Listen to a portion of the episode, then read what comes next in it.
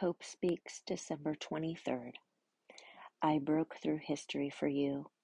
I disrupted the timeline and came into your space and place, making it my space and place. You are my eternal dwelling place. Think about me as a child in a family with a mom and a dad just like you, and know that the story may have begun there, but it didn't end there.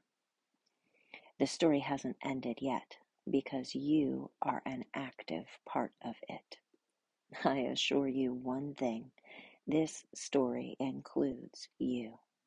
This story ends as it began in victory.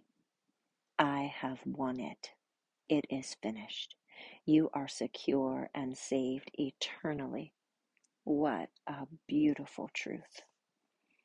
Galatians 4, verses 3 through 6, the Passion Translation. So it is with us. When we were juveniles, we were enslaved under the hostile spirits of the world.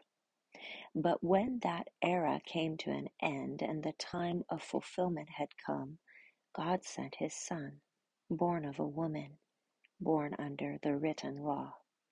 Yet all of this was so that he would redeem and set free all those held hostage to the written law, so that we would receive our freedom and a full legal adoption as his children and so that we would know for sure that we are His true children, God released the spirit of sonship into our hearts, moving us to cry out intimately, My Father, you are our true Father.